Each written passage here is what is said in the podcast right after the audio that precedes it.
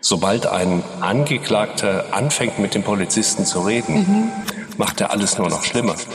Das, was der eine in seinem Kopf hat, soll in den Kopf des anderen und umgekehrt. Das kann nur nach hinten losgehen, weil wir alle wissen, dass unsere Aufmerksamkeitsspanne immer sehr begrenzt ist. Pointiert, politisch und persönlich. Nebelspalterinnen. Der Podcast mit der Maria Rahel Cano und der Camilote. Liebe Zuhörerinnen und Zuhörer, folgende Sendung nehmen wir remote auf. Darum entschuldigen wir uns auch für die bisschen schlechtere Qualität. Wir sind aber nicht etwa in den Ferien, sondern wir sind im Vierwaldstättersee, wo unser heutiger Gast einen Vortrag hat beim Summercamp vom Liberalen Institut. Ganz herzlich bei uns bei Nebelspalterinnen möchte ich begrüßen der Carlos A. Gebauer. Er ist deutscher Philosoph, Rechtsanwalt, Publizist und Autor. Er ist Mitglied von der FDP in Deutschland und er ist schon vermehrt im Privatfernsehen auftreten. Und zwar, vielleicht kennt ihr das noch, in den Strafverteidiger-Serien, die alle gelaufen sind im Fernsehen.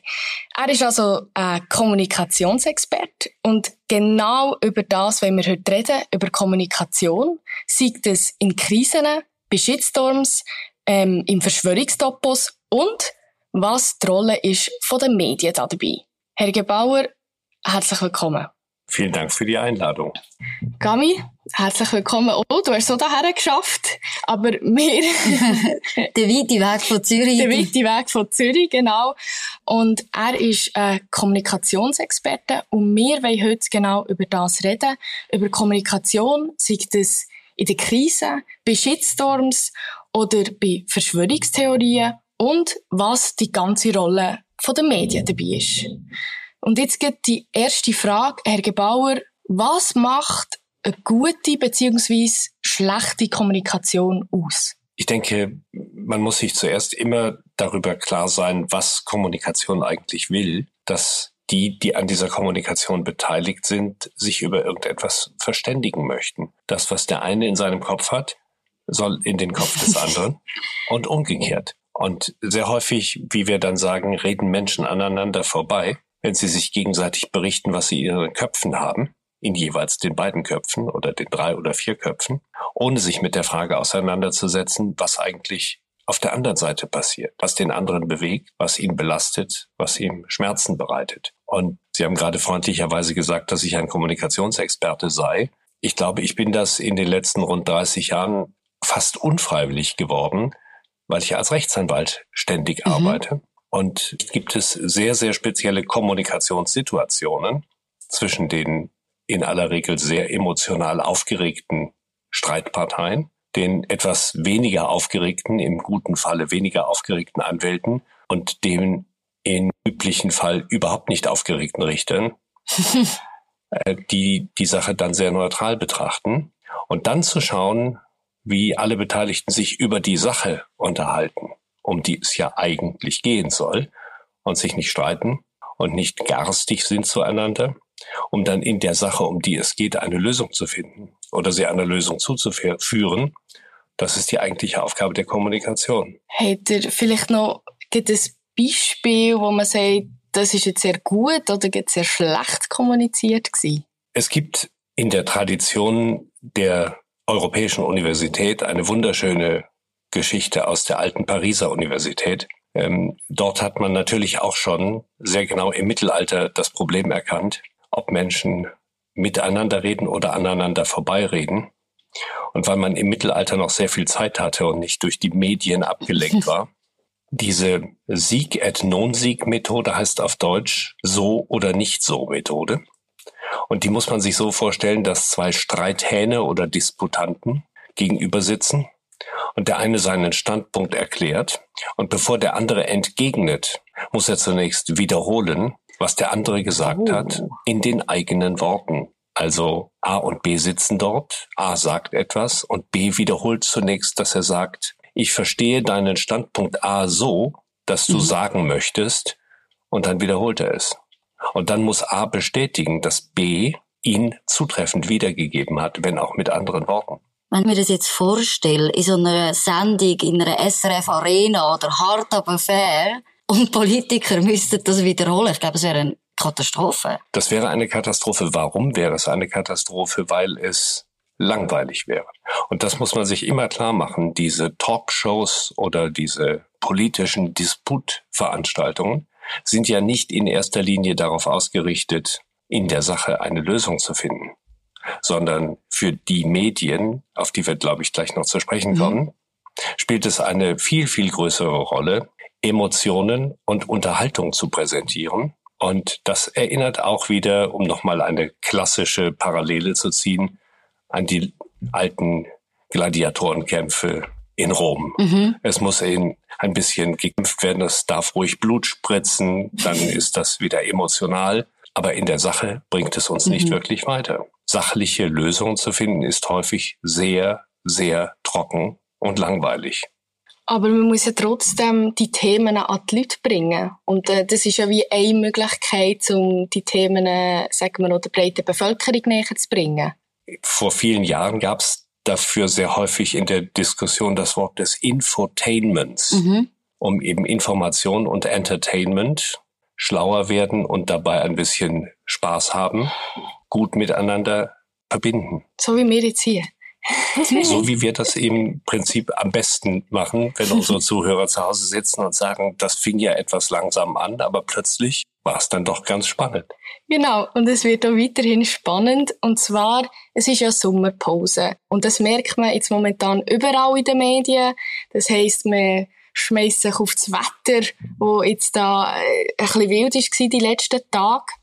Aber wir haben uns jetzt überlegt, was ist jetzt, wenn die Gami ich, den Sommer, würde in einen Shitstorm hineinkommen. Wir würden irgendeinen Seich rauslassen und nachher würden die Medien sich auf uns stürzen. Twitter auch. Twitter, irgendein Social Media. Social Media. Man würde auf uns losgehen, mhm. sagen wir mal, vielleicht sogar berechtigterweise. Und was würdet ihr uns jetzt empfehlen, wenn wir so in einen Shitstorm hineinkommen oder wenn wir einen Skandal haben? Wenn ich Sie beide nun fragen würde, was war heute vor zwei Monaten der größte Shitstorm und Skandal, der durch die Medien getrieben wurde? Schlimmer ist, ich weiß es. Was, was ist es? Also, okay, vielleicht nicht gerade zwei Monate, aber ich habe das Gefühl, mit letzten, vor so einem Monat haben wir sicher eben den Klimaaktivist gehabt, der beim Flug auf Mexiko. Rammstein. Rammstein. Und so eine Sexaffäre von einem SVP-Kantonsrat, von einem Politiker. Aber vielleicht sind du und ich einfach so sensationsgeil, dass wir das Zeug mitverfolgen. Aber ich weiss, aber allein schon in der Weise, wie sie es wiedergeben, mhm. fällt mir auf, sie wissen schon gar nicht mehr und wiederholen es jedenfalls nicht, wie der Politiker heißt, der mhm. dort Gegenstand eines Bernhard Dietlem. ich habe es aufgeschrieben. Aber ja, der Name ja, ist... Ja, ja, es ist nicht, es ist nicht primär. Er spielt nur eine Rolle, weil sie sich auf unser Gespräch haben. Äh, Rammstein hat das Problem, dass sie hunderte von Millionen Klicks haben und man sich an Rammstein erinnert. Mhm. Aber ich mhm. denke, die meisten Menschen, die uns jetzt hier zuhören, wissen schon gar nicht mehr, wie der Sänger von Rammstein mit Nachnamen, gar mit Vornamen heißt. Mhm. Das heißt, das deutsche Wort, das ich dort in den Medien gelernt habe, hieß immer, das versendet sich. Das geht unter. Mhm. Und das ist, glaube ich, auch ein Punkt, den man bei Shitstorms sich immer wieder sehr, sehr klar machen muss. Es gibt bei äh, solchen medialen Niedermachungsdesastern mhm. äh, immer zwei, mindestens zwei Parteien. Die einen, die diesen Shitstorm veranstalten und die anderen, die davon betroffen sind, die das Opfer sind, die Angegriffenen sind. Und der Angegriffene ist natürlich in einer furchtbaren Position, weil er nicht mehr schlafen kann und mhm. weil er mhm. tagelang und wochenlang überhaupt nicht weiß, was er tun soll. Und mein Ratschlag ist immer, in solchen Fällen einfach mal nichts zu tun und mal abzuwarten, wie sich die Situation entwickelt. Füße stillhalten. In Strafprozessen weiß man oder überhaupt im Strafrecht weiß man, sobald ein Angeklagter anfängt mit dem Polizisten zu reden, mhm. macht er alles nur noch schlimmer. Aber ich glaube, das ist ja das, wo ich mir vorstellen kann, wenn man, wenn man so einen Shitstorm hat, dass man als Opfer oder echt, dass man so ein starkes Bedürfnis hat, gegen aussen zu kommunizieren, sich zu verteidigen, sich zu erklären und viele Leute können es nicht unterlassen. Und machen es dann eigentlich nur noch schlimmer, wenn sie reden. Also das, was der Vöckli jetzt eben gemacht hat mit seiner Medienkonferenz. Und Nein, der Diethelm. Äh, der Diethelm. Der Diethelm. Ja, der Vöckli hat sich aber auch geäussert auf Genau, alle haben sich geäussert, alle haben sich irgendwie müssen äh, rechtfertigen. und erklärt. Ja. Und das kann nur nach hinten losgehen, weil wir alle wissen, dass unsere Aufmerksamkeitsspanne immer sehr begrenzt ist. Mhm. Und wenn uns jemand was erklärt, dann bekommen wir im besten Fall sieben Prozent ins Langzeithirn davon und 93 Prozent verdampfen im Nichts. Und in dem Moment, wo jemand eine Pressekonferenz veranstaltet, um zu erklären, wie es wirklich, wirklich, wirklich gewesen ist, dann ist der einzige Effekt, den er damit erzielt, dass seine Gegner sagen, oh, schon wieder er. Mhm. Da muss ja was dran sein. Wenn er aber nichts sagt, dann ist die Meute, die ihn verfolgt, sofort schon mit dem nächsten Thema beschäftigt. Wer hat noch irgendetwas Ungehöriges getan? Hat Joe Biden tatsächlich sechs oder sieben Enkelkinder? Also es Ziel eigentlich eben wirklich sich zurückhalten und eigentlich warten, bis man, bis der nächste Skandal von jemand anderem kommt, weil dann schaut man nicht mehr. Also, wenn wir durch einen Skandal kommen, dann würden wir einfach die Sommerpause verschieben. Dann würden wir im September hören die nicht mehr von uns. Und nachher, so ab Oktober sind wir dann wieder online und dann ist alles wieder vergessen. Auf vergangenen Schnee. Ja. Ja, gut. Dann schauen wir, schauen, wo wir unseren Shitstorm können, können lancieren Aber vielleicht die Frage, kann man auch von einem Shitstorm profitieren? Ja. Äh, auch das kann man sicherlich tun, wenn es einem gelingt, äh, wie in der japanischen Kampfkunst, den gegnerischen Angriff für die eigene Kraft zu nutzen und ihn in eine andere Richtung zu lenken.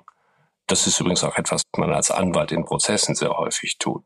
Wenn unsinnige Anwürfe kommen, dann kann man sie zum Anknüpfungspunkt nehmen, sie in eine andere Richtung zu lenken. Und das äh, beste Anleitungsmaterial dazu findet sich meistens nicht in den juristischen Bibliotheken, sondern bei den Klassikern. Mhm. Ich äh, empfehle immer wieder Balthasar Grazian zu lesen mit dem wenig äh, offenlegenden Titel Das Handorakel, wo er sich schon vor vielen hundert Jahren sehr, sehr dezidiert Gedanken darüber gemacht hat, wie man eigentlich damit umgeht, wenn man blöd angegriffen wird. Gut, wir wollen noch zu einem weiteren Thema gehen, und zwar etwas, wo jetzt ja in den letzten Jahren, sage ich mal, sehr wichtig ist, die Verschwörungstheorien, wo man auch immer wieder Leute äh, in eine Ecke hineingestellt hat, ob jetzt mal zu Recht oder zu Unrecht. Und meine erste Frage, weil es also hat für mich auch viel mit Kommunikation zu tun, Verschwörungstheorien, also was ist das überhaupt? Und ab wann ist etwas eine Verschwörungstheorie? Schon das Wort Verschwörungstheorie ist immer was mich ärgert. Mhm. Denn Theorien sind ja üblicherweise das, worauf man sich geeinigt hat. Wenn aber jemand von Verschwörungstheorie redet, dann meint er etwas völlig anderes, nämlich er wirft dem anderen vor, dass der eine Verschwörungshypothese aufgestellt hat, eine Mutmaßung, eine Annahme in die Welt setzt, dass irgendjemand sich miteinander verschworen, also verabredet hat, um möglicherweise ein Narrativ, eine Geschichte in die Welt zu setzen, die von der Wahrheit, von den realen Begebenheiten abweicht. Und das Spannende an einer sehr aufgeheizten gesellschaftlichen Debatte, in der wir uns ja seit einiger Zeit Mhm. befinden und deren Ende noch lange nicht absehbar ist, das Spannende daran ist, dass man Verschwörungstheorie als Begriff, als Wort immer dann in die Debatte wirft, wenn einem nichts Wirkliches an Substanz ent zu entgegnen einfällt. Ich habe gerade in ganz, ganz aktueller Vergangenheit, ich will nicht sagen vor wie vielen Tagen, äh, ein solches Erlebnis gehabt, dass eine Erörterung zu einem bestimmten Thema abgebrochen worden ist, genau mit dem Begriff Verschwörungstheorie und angereichert mit dem Satz, ich halte das nicht mehr aus Mhm. Und einem körperlichen Beenden dieses Gesprächs durch Wechseln des Sitzes. Verschwörungstheorie hat gesprächsbeendende und kommunikationsbeendende Wirkungen. Mhm. Und ich kann immer nur jedem raten, man soll sich von dem Begriff der Verschwörungstheorie nicht in die Irre leiten lassen. Es ist absolut legitim nachzufragen. Es ist absolut legitim zu forschen. Wenn man die Wahrheit erforschen möchte, dann muss man auch dahin gucken, wo es vielleicht nicht so schön aussieht. Habe trotzdem geschrieben, es ist ein Trend geworden mit der Pandemie, dass man vor allem über das Thema Verschwörungstheorien geredet hat und eben das auch genutzt hat, um mit anderen nicht mehr debattieren, das Gespräch eben zu, zu vermeiden. Wie ist es so aus der anderen Perspektive, wenn man als Journalist oder als Politiker gerade eben so, so Theorien vielleicht aufnimmt und anfängt über die reden? besteht dann nicht Gefahr, dass man dann selber in die, in die Kategorie gestellt wird und dass man nachher nicht mehr ernst genommen wird, nur weil man eben nachgefragt hat, wie man sich mit äh, anderen Thesen auseinandergesetzt hat.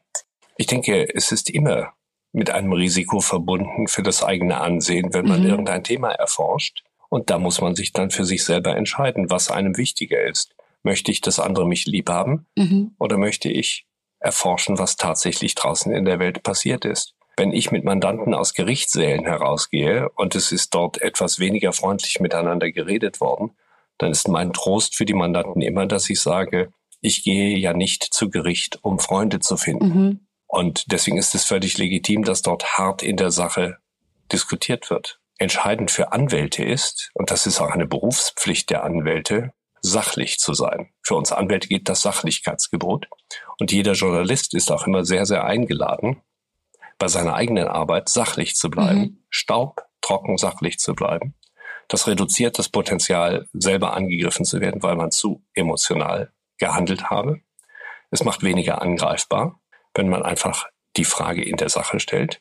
Und ich denke, wenn man konsequent an dieser Linie festhält und nicht mit äh, dummen Vorwürfen um sich haut, keine persönlichen Anwürfe macht, andere nicht unfair angreift und dann ein bisschen langen Atem hat, dann wird das auch in einem größeren Publikum sehr gut verstanden. Mhm.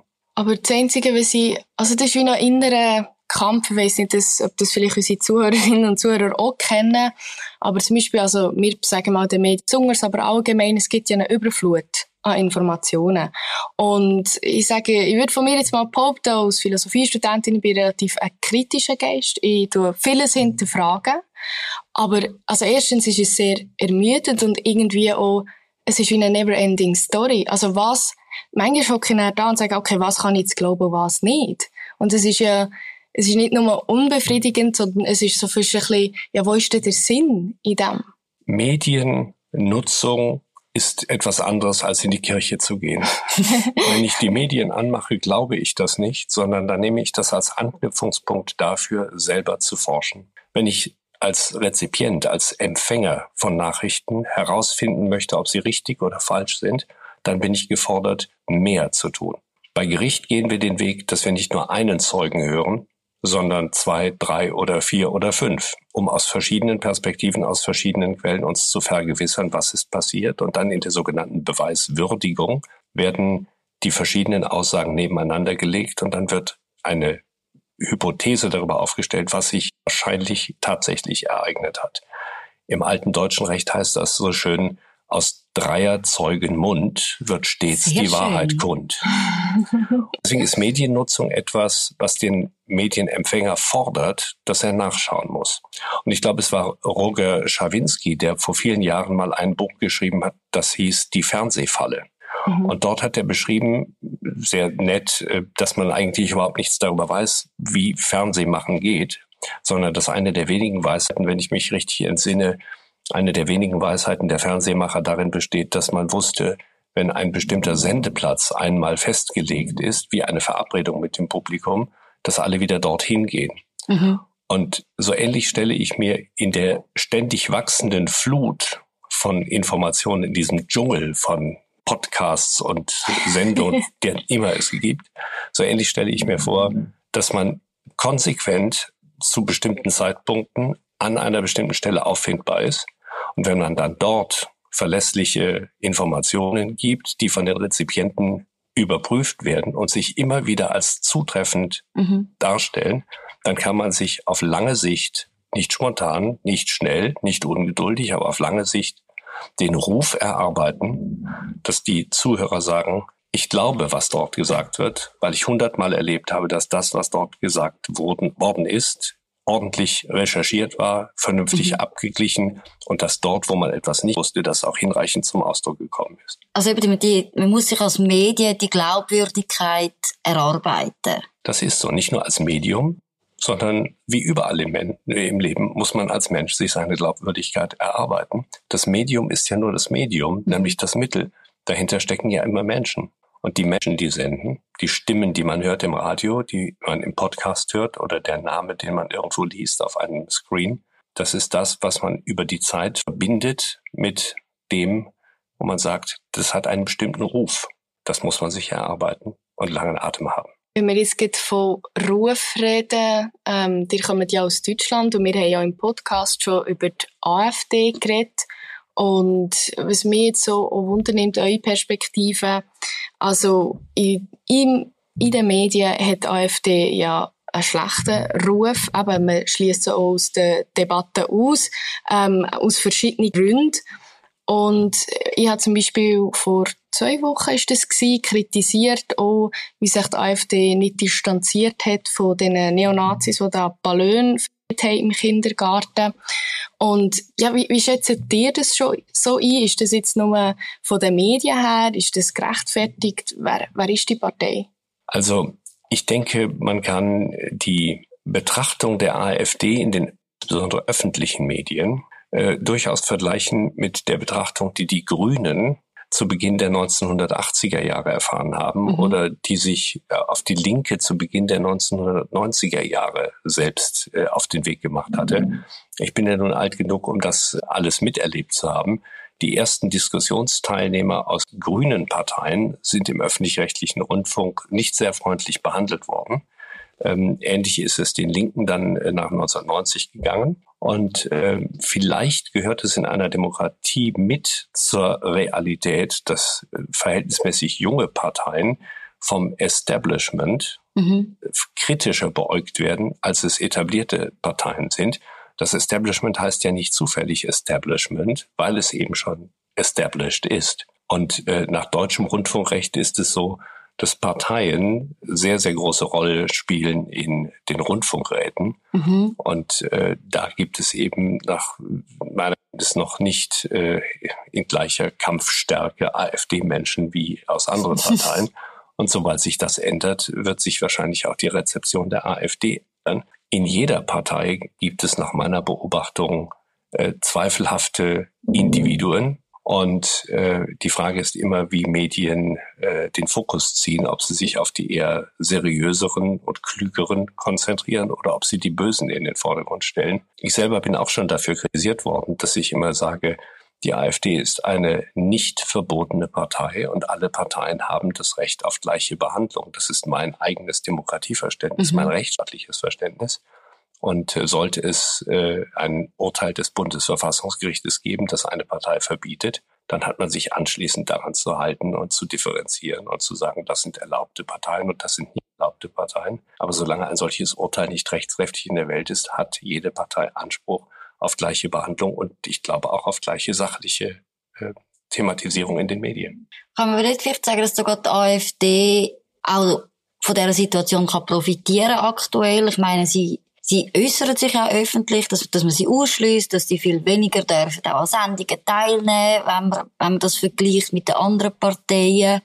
Und sie damit natürlich auch das politische Thema über die Abschaffung von den Rundfunkgebühren, wo ja auch in ihrem Parteiprogramm drin sind, natürlich auch, dass, dass das natürlich das, das Argument stärkt. Ich denke, die AfD tut das, was jede Oppositionspartei mhm. äh, immer wieder tut, solange es Parlamentarismus gegeben hat. Sie kritisiert die Regierung, sie artikuliert andere Vorschläge und sie tut das äh, im Geiste der Zeit in manchmal sehr aufgeregten Worten. Und äh, nochmal, wir leben in emotional hochproblematischen Zeiten. Ob das klug ist, äh, sich auf die Straße zu stellen und sehr laut zu rufen, oder ob es vielleicht noch klüger wäre, etwas ruhiger zu sein und sachlicher zu reden, so wie ich das gerade umrissen habe. Das ist letztlich eine politische Ausrichtungsentscheidung. Die muss jeder für sich selber äh, fällen, diese Entscheidung. Tatsache ist, dass die AfD derzeit in Deutschland in einem starken Zulauf sich befindet, was wiederum damit zu tun hat, dass andere Parteien nicht gut liefern. Und ganz konkret bezogen auf die deutsche Situation, wenn man Menschen sagt, wir nehmen dir dein Auto weg und wenn man ihnen sagt, wir nehmen dir deine Heizung weg, und wenn man ihnen sagt, wir machen alles teurer und wir lassen die Inflation steigen und wir haben vielleicht nicht die beste Währung der Welt, dass das dann dazu führt, dass eine Partei sich in eine Gegenposition begibt, ähm, das kann man sich im Grunde schon am Reißbrett ausrechnen. Man sieht ja, dass eben Krisen auch die Polparteien tendenziell stärken.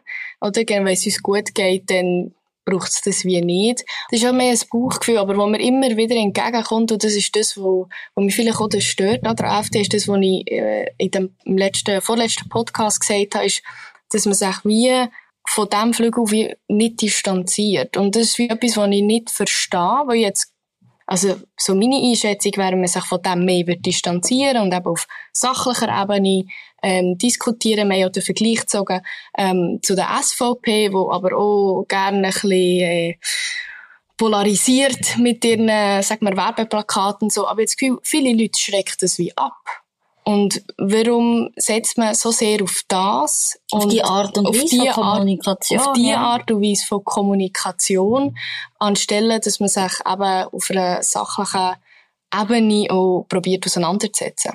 Ich kenne nun diesen äh, konkreten Fall nicht, von dem Sie sprechen, wo äh, eine Distanzierung vielleicht geboten gewesen wäre und unterblieben ist.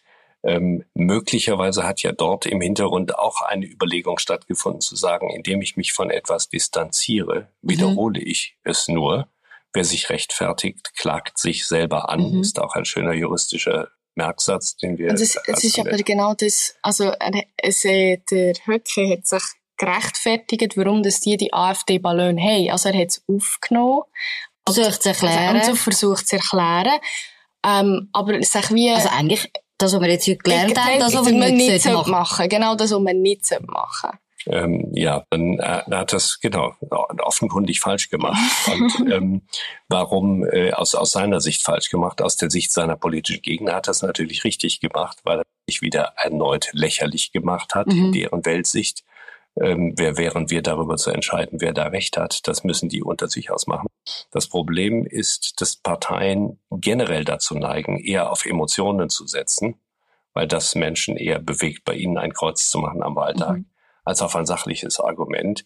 Und das ist vielleicht auch die, die fatale Parallele zwischen einerseits den Medien und andererseits den Parteien, weil wir ja gerade schon festgestellt haben, auch die Medien haben manchmal ein Interesse daran, die sachliche Botschaft etwas tiefer zu platzieren und mhm. die hochgepeitschte Nachricht ganz nach oben.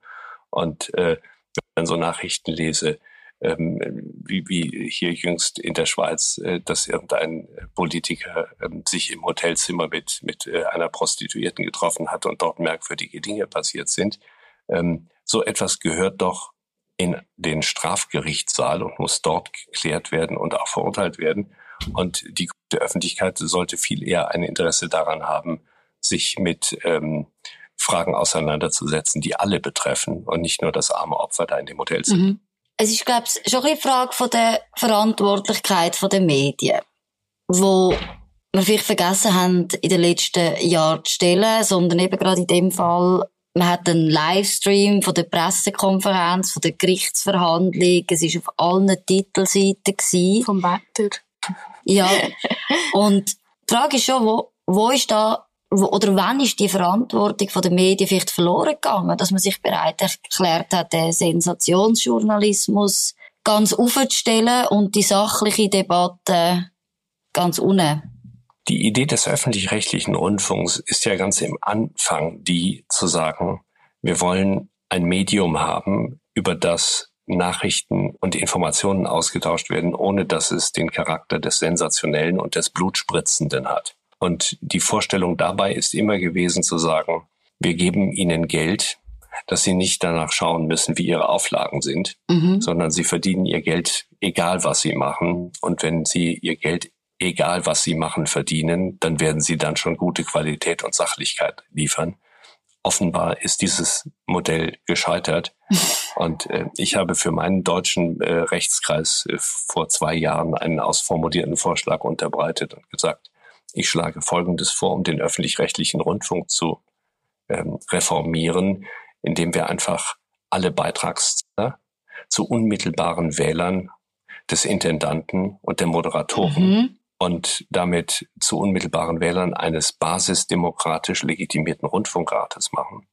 Und dieser basisdemokratisch legitimierte Rundfunkrat würde dann in meinem Modell auch darüber befinden, wie viele Sendungen produzieren wir eigentlich, wie viele Stunden senden wir täglich, wie viele Unterhaltung gibt es bei uns, wie viele Nachrichtensender und kann es richtig sein, dass 10, 20, 30 Jahre immer dieselben Personen eine Talkshow moderieren? Mhm. Oder wollen wir da auch einmal frisches Blut sehen? Und äh, frisches Blut im Sinne von neuen Gesichtern, nicht im Sinne von Blut, das spritzt. Und ich denke, das könnte eine Perspektive für den öffentlich-rechtlichen Rundfunk sein, sich gesund zu schrumpfen und eine sehr viel deutliche, unmittelbare äh, Legitimationsanbindung an die eigenen Hörer zu haben und zu sehr, äh, dann geht's auch da wieder weiter. Und ich denke, das ist ein, eine, wäre eine sinnvolle Weiterentwicklung.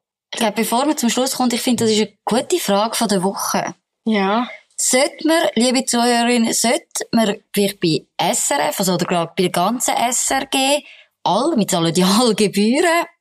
Und soll man dort mehr Basisdemokratie haben? Soll man als Gebührenzahler dürfen mitentscheiden über die Anzahl Stunden, Format, Moderatoren, was gesendet wird? Das finde ich eine gute Frage. Es zieht auch der Bogen wieder zu der Schweiz. Das ist nämlich da, wo wir jetzt auch sind. Und ich schaue auf die Tour. Und wir haben schon wieder, also die Halbstunde ist umgegangen wie im Flug. Wir danken da aussen fürs Zulassen. Wir hoffen natürlich noch ein bisschen auf besseres Wetter für das Wochenende. Und vergesst uns nicht abonnieren auf ähm, nebelspalter.ch oder auf Nebelspalterinnen auf Instagram. Und ganz zum Schluss möchte ich sehen, der Carlos A.G. Bauer hat hier auch noch ein Buch mitgebracht. Das heißt Das Prinzip Verantwortungslosigkeit, Beiträge zur Irrationalität im öffentlichen Diskurs. Also genau das, was wir jetzt eigentlich am Schluss auch noch ein bisschen darüber geredet haben. In dem Sinn danke euch viel, viel mal, dass ihr euch Zeit genommen habt, Herr Gebauer. Wir verlinken das Buch Wir verlinken und empfehlen Buch. das. Natürlich. Das ist sehr freundlich äh, und ein schöner Zufall, dass dieses Buch gerade neben dem Mikrofon lag, während wir miteinander Es ist ein Zufall gewesen. Ich dachte, ich tue das noch kurz erwähnen. Äh, mit diesen Worten wünsche ich euch allen ein ganz schönes Wochenende und wir hören uns nächste Woche wieder. Das heisst Nebelspalterinnen. Bis zum nächsten Mal bei Nebelspalterinnen, der Podcast mit der Maria Rahel Gano und der Camilote.